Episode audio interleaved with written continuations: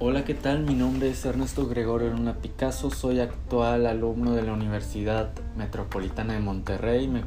me, encuentro estudiando la licenciatura en Educación y Gestión de Centros Educativos y el día de hoy les voy a comentar acerca del rol de los estudiantes y docentes en escenarios virtuales. Bueno, como bien sabemos, la pandemia nos trajo muchas problemáticas y ante ellas, esas problemáticas, la educación vio un área de oportunidad. ¿Por qué digo un área de oportunidad? Porque mientras unos eh, optaron por ya no impartir clases o ya no ir a sus trabajos como son las empresas y cerraron, la educación lo que hizo fue innovarse. Aquellos maestros que no sabían utilizar estas herramientas digitales como lo es Team,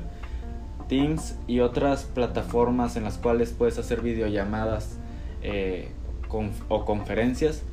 se vieron en la necesidad de capacitarse. De igual manera los alumnos que ya tenían algunos conocimientos previos vieron eh, igual la necesidad de, de tener que potenciar esos conocimientos. Por lo cual los roles de estos individuos, como lo son los estudiantes, eh, fueron muy activos ya que eh, durante la pandemia tuvieron que aprender los que no, no, sabían acerca de estas herramientas y potenciar eh, aquellos conocimientos que ya habían tenido en su educación.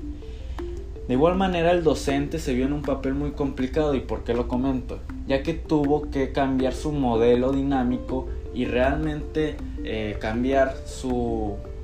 método tradicional por uno nuevo nuevo y más didáctico utilizando eh, las herramientas digitales que en este caso son muy importantes para que se pueda dar esta eh, virtualización, estas clases. Y, pienso que, que esto beneficia demasiado a la educación ya que ya que estamos saliendo de la pandemia se pueden ver esos avances de, que tuvimos en la pandemia, eh, esos conocimientos que adquirimos en esas habilidades para utilizar las herramientas digitales se pueden notar ahorita en la presencialidad que apenas estamos comenzando a ir presencialmente y ya tenemos mejor uso de las herramientas tecnológicas